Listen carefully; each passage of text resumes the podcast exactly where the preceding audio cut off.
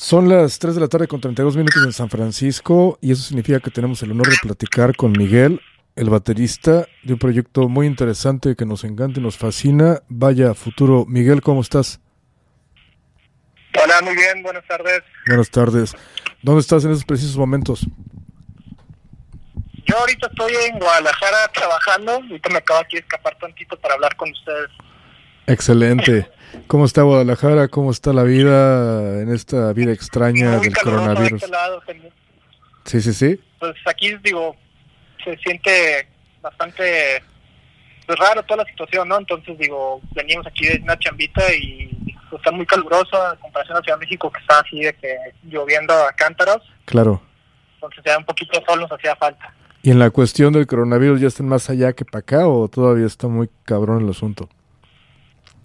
Pues está raro, es como, o sea, hay, hay lugares, o sea, vas, vas a lugares donde está muy estricto como todos los protocolos y todo eso, y luego hay lugares donde se- parece que ni existe, ni, que ni existe el coronavirus. Claro. Eh, de igual manera está pasando igual en la Ciudad de México, de que vas a lugares como que así te toman temperatura, que te pongas el gel y todo este protocolo, y vas a los mercados y no parece que no existe. Digo, todo el mundo está siguiendo muy de, muy de, muy despegado como la onda esta de los cubrebocas, Claro. Pero hay veces que no, que no parece que existe todavía aquí. Excelente. Pues bueno, raro, como en todos lados, igual acá, ¿eh? Igual acá todavía no tenemos idea para cuándo volvamos a la normalidad, a la vieja normalidad, pero pues bueno, hay que seguir, hay que seguir produciendo y pasarla lo mejor que se pueda.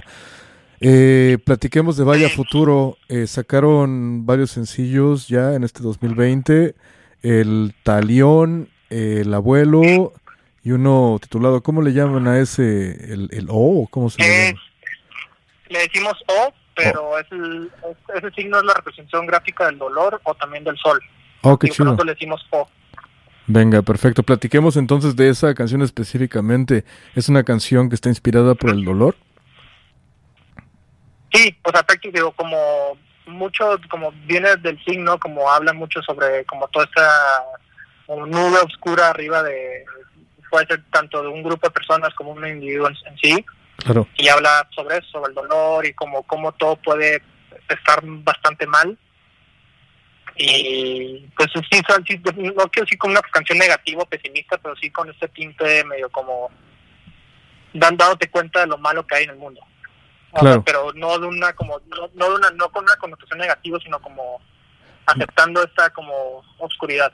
Como realista, venga, porque en, en la existencia hay oscuridad y hay luz.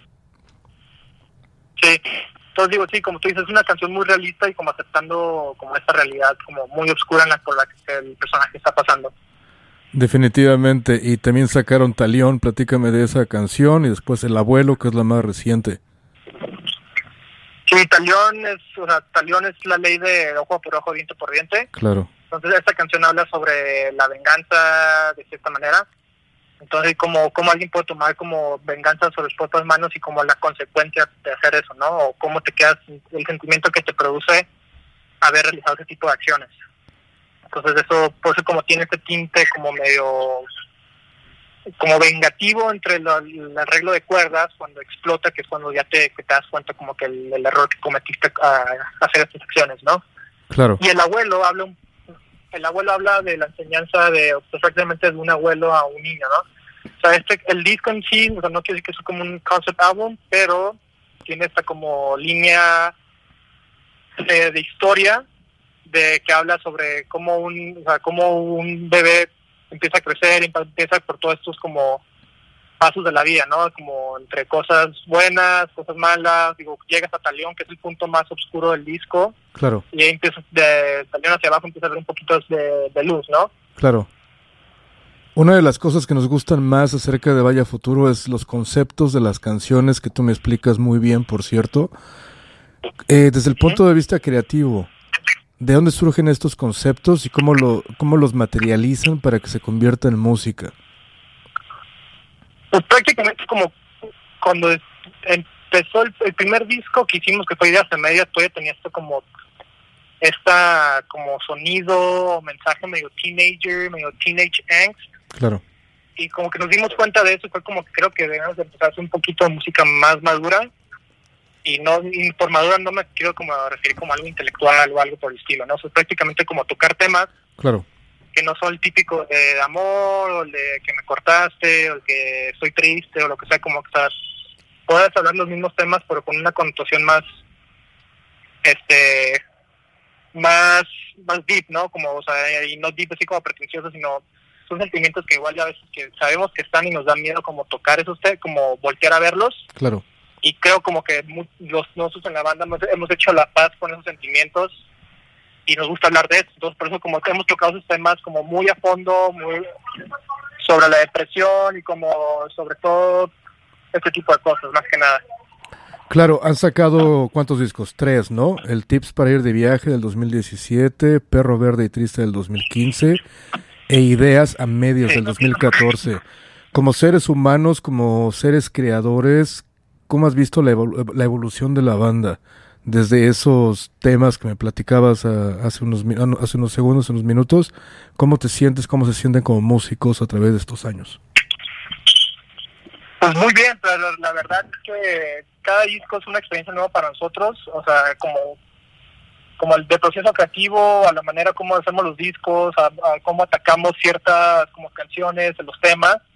Entonces hemos tratado de, de hacer todo esto año con año, ¿no? O sea, y por, por eso esta constancia de sacar disco con no no tanto no tan no, no con tiempos tan largos Digo que ra- lo, lo extraño de este disco fue el, el que más hemos durado entre disco y disco. Claro, Entonces, este, pero, pero por lo mismo fue como de otro, es el- así ha sido el disco que más hemos durado grabando.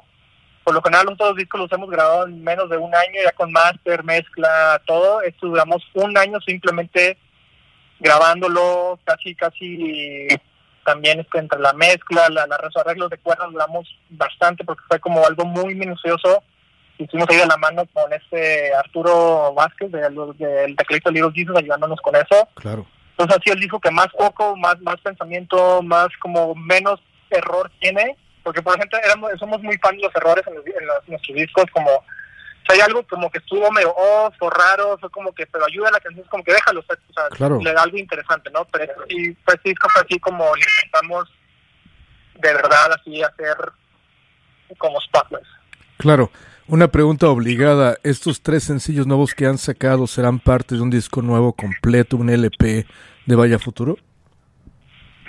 Sí, el disco sale el 4 de septiembre, se llama El Peso del Mundo. Excelente. y este son 10 son 10 canciones y prácticamente las primeras eh, hemos ido como soltando el abuelo es la primera del disco luego está León y eh, O que están pegadas y este viernes sale un sencillo nuevo que se llama Luciferina Excelente.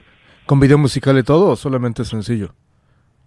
sí con video musical también Qué chido, porque te iba, te iba a preguntar acerca de los videos musicales. Sus videos son muy buenos, nos gustan mucho, muy interesantes. Eh, ¿Son parte creativa, son parte del proceso ustedes grabando estos videos? ¿Ustedes deciden lo que se graba y lo que se hace? Realmente siempre hemos querido como tener esto como hacer videos muy chidos pero por cuestiones de budget siempre nos quedamos cortos pero con este disco pudimos eh, como encontrar gente y como eh, nos relacionamos con amigos y encontramos amigos nuevos que nos ayudaron a poder, ahora sí poder realizar lo que queríamos hacer Claro, entonces ya por eso con este disco por lo mismo que duramos tanto y fue un, fue un trabajo muy grande como que decidimos como sabes que también vamos a hacer los videos bien esta vez y o sea, no no con apuros no así como que ah, lo que salga lo que sea claro. entonces por eso también fue así el, el echarle muchas ganas a los videos para este disco porque digo, si ves los, los discos anteriores los videos de los discos anteriores pues están de ciertamente medio medio rookies medio mm, low budget digo Claro. a excepción del disco del del video de, de Soy con África Muy bueno. pero de ahí en fuera pues sí todo ha sido como medio amateur Excelente. Y en este tiempo que han estado guardados, encerrados, eh, obligadamente, ¿han grabado nueva, bueno, han grabado uh, nueva música o estas canciones ya estaban grabadas desde antes, las del nuevo disco? Pues realmente cuando cuando vamos sacando un disco ya por lo que vemos ya estamos trabajando en un nuevo disco entonces este por ejemplo eh, ahorita que ya terminé ya estaba por salir nuevo disco en esta, esta cuarentena estuvimos trabajando nuevas canciones para un nuevo disco Claro, entonces digo siempre estamos grabando digo tenemos la facilidad y la suerte de tener un estudio en nuestro como, ac- como muy accesible para nosotros. Entonces siempre estamos como creando constantemente, produciendo otras bandas, este, experimentando en estudio, aunque no sean canciones como a veces me habla Ross, que es el ingeniero de, de nosotros, que es el bajista, de oye, vente, vamos a comprar micrófonos nuevos, yo quiero sacar sonidos nuevos de batería. Y así nos, que nos podemos pasar días de que sacando sonidos y nomás como, ah, guárdate esto para una canción futura, ¿no? O lo que sea. Entonces siempre estamos con este constante como ejercicio de estar creando. ¿Me escuchas? Y así. Ah, excelente. Pensé que te había perdido. Excelente. ¿Tú vives en Guadalajara o en la Ciudad de México? Mm, Vivimos en la Ciudad de México, somos Ajá. de Tijuana, Chido. pero llevamos cinco años en, en Ciudad de México. ¿Cómo ves la escena musical en México del DIY, del underground? ¿Cómo ves eh, to- eh, este- qué bandas son tus favoritas en este momento? Eh, híjole, tengo muchos, como pues, tuvimos varios años como inactivos, eh, como que nos perdimos de, de, de todo esto, ¿no? Entonces como... nosotros somos delantera, un segundo, ¿eh? No, está chido. Entonces no, no, no, no he tenido, pero no he tenido tiempo de como de ponerme a escuchar, pero el último disco que me gustó mucho de la escena mexicana fue el de Club. Claro, Y buenísimos. este, ¿qué otra, qué otra me había gustado? Daniel Dennis, es un amigo de nosotros que hemos producido, sus dos discos nos gustan mucho. Digo, no por, no por el hecho que lo hayamos producido, Claro, pero realmente es como un disco de que yo pongo incluso en mi casa, así, ya, ya ni siquiera nuestros discos los ponemos, ¿no? claro. Pero el de Dennis siempre me gusta ponerlo mucho. Daniel Denis, ¿no? Exacto. Venga, lo buscaré. Sí, porque nos encanta que las bandas mismas nos recomienden acá proyectos nuevecitos, nuevos, que no tenemos ni idea de dónde, de dónde son y eso, y los checaremos definitivamente. Entonces, ¿cuál es el, cuál es el, es muy bueno, es un, es un chavo, es un chavo de Tijuana, que Vale. nosotros le decimos que es la reencarnación de Nick Drake. Ah, mira, chingón, lo vamos a checar entonces. ¿Para cuándo sale el No, nuevo hay disco un amigo entonces? de Los Ángeles también que se llama César Saez, Cés- mucho. ¿César qué? Saez, es de, es de Los Ángeles. Chido, lo checaremos entonces, lo añadiremos a nuestra rotación y a la librería que tenemos acá en la, en la estación. ¿El disco nuevo sale cuándo entonces? El disco nuevo sale el 4 de septiembre 4 de septiembre. y el... Exacto, y cuando ah, y este viernes sale el nuevo sencillo que se llama Luciferina. Excelente. ¿Y de ahí planean lanzar más sencillos o ya directamente con el disco? Sí, en cuanto salga el disco, creo que tenemos una, hay una canción dentro del disco que dura ocho minutos. Entonces queremos hacer como un tipo cortometraje con esa canción, Ah, que qué le bien. acompañe la canción que dura ocho minutos. Excelente. Pues bueno, Miguel, un auténtico honor haber platicado contigo hasta allá, hasta Guadalajara. Te agradezco el tiempo, te agradezco las palabras, te agradezco el, el sonido que tienes atrás, citadino de Guadalajara, que es bastante chido y se extraña cabrón. Y pues bueno, para, para festejar esta entrevista, toquemos una rola de, de Vaya Futuro. ¿Cuál quieres que toquemos? Y la armamos. Va. Va, entonces, este, ¿qué tal si ponemos El Abuelo, que es el último sencillo que está corriendo ahorita? Chido. Es, es de mis favoritos del nuevo disco. Vale. Excelente, y esperamos que cuando termine este asunto del coronavirus y todo se normalice un poquito más, vengan a San Francisco y vengan a esta KXSF 102.5 FM y será un honor tenerlos por acá. Muchísimas gracias y estemos en contacto para que suceda eso. Venga, se arma. Chido, Miguel, pásatela bien y estamos en contacto. Va, muchísimas gracias. Chido, gracias. Perfecto. Ese fue Miguel de Vaya Futuro, un proyecto muy interesante, originario de, originalmente de Tijuana, Baja California, pero que ahora está basado, que viven en la Ciudad de México. Y para festejar esta entrevista, toquemos esa canción de que nos ha pedido Vaya Futuro con el abuelo en Rocknet otra vez de KXSF 102.5 FM hasta las 4 de la tarde. Somos interrogantes que deambulan. Vamos soñando sin siempre recordar que el que teme al silencio es porque teme a sus voces enfrentar.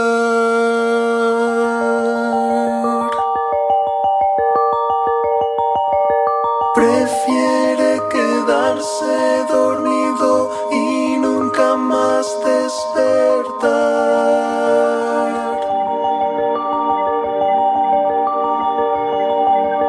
Allá en el camino en forma de horqueta, hacia donde el sol se oculta.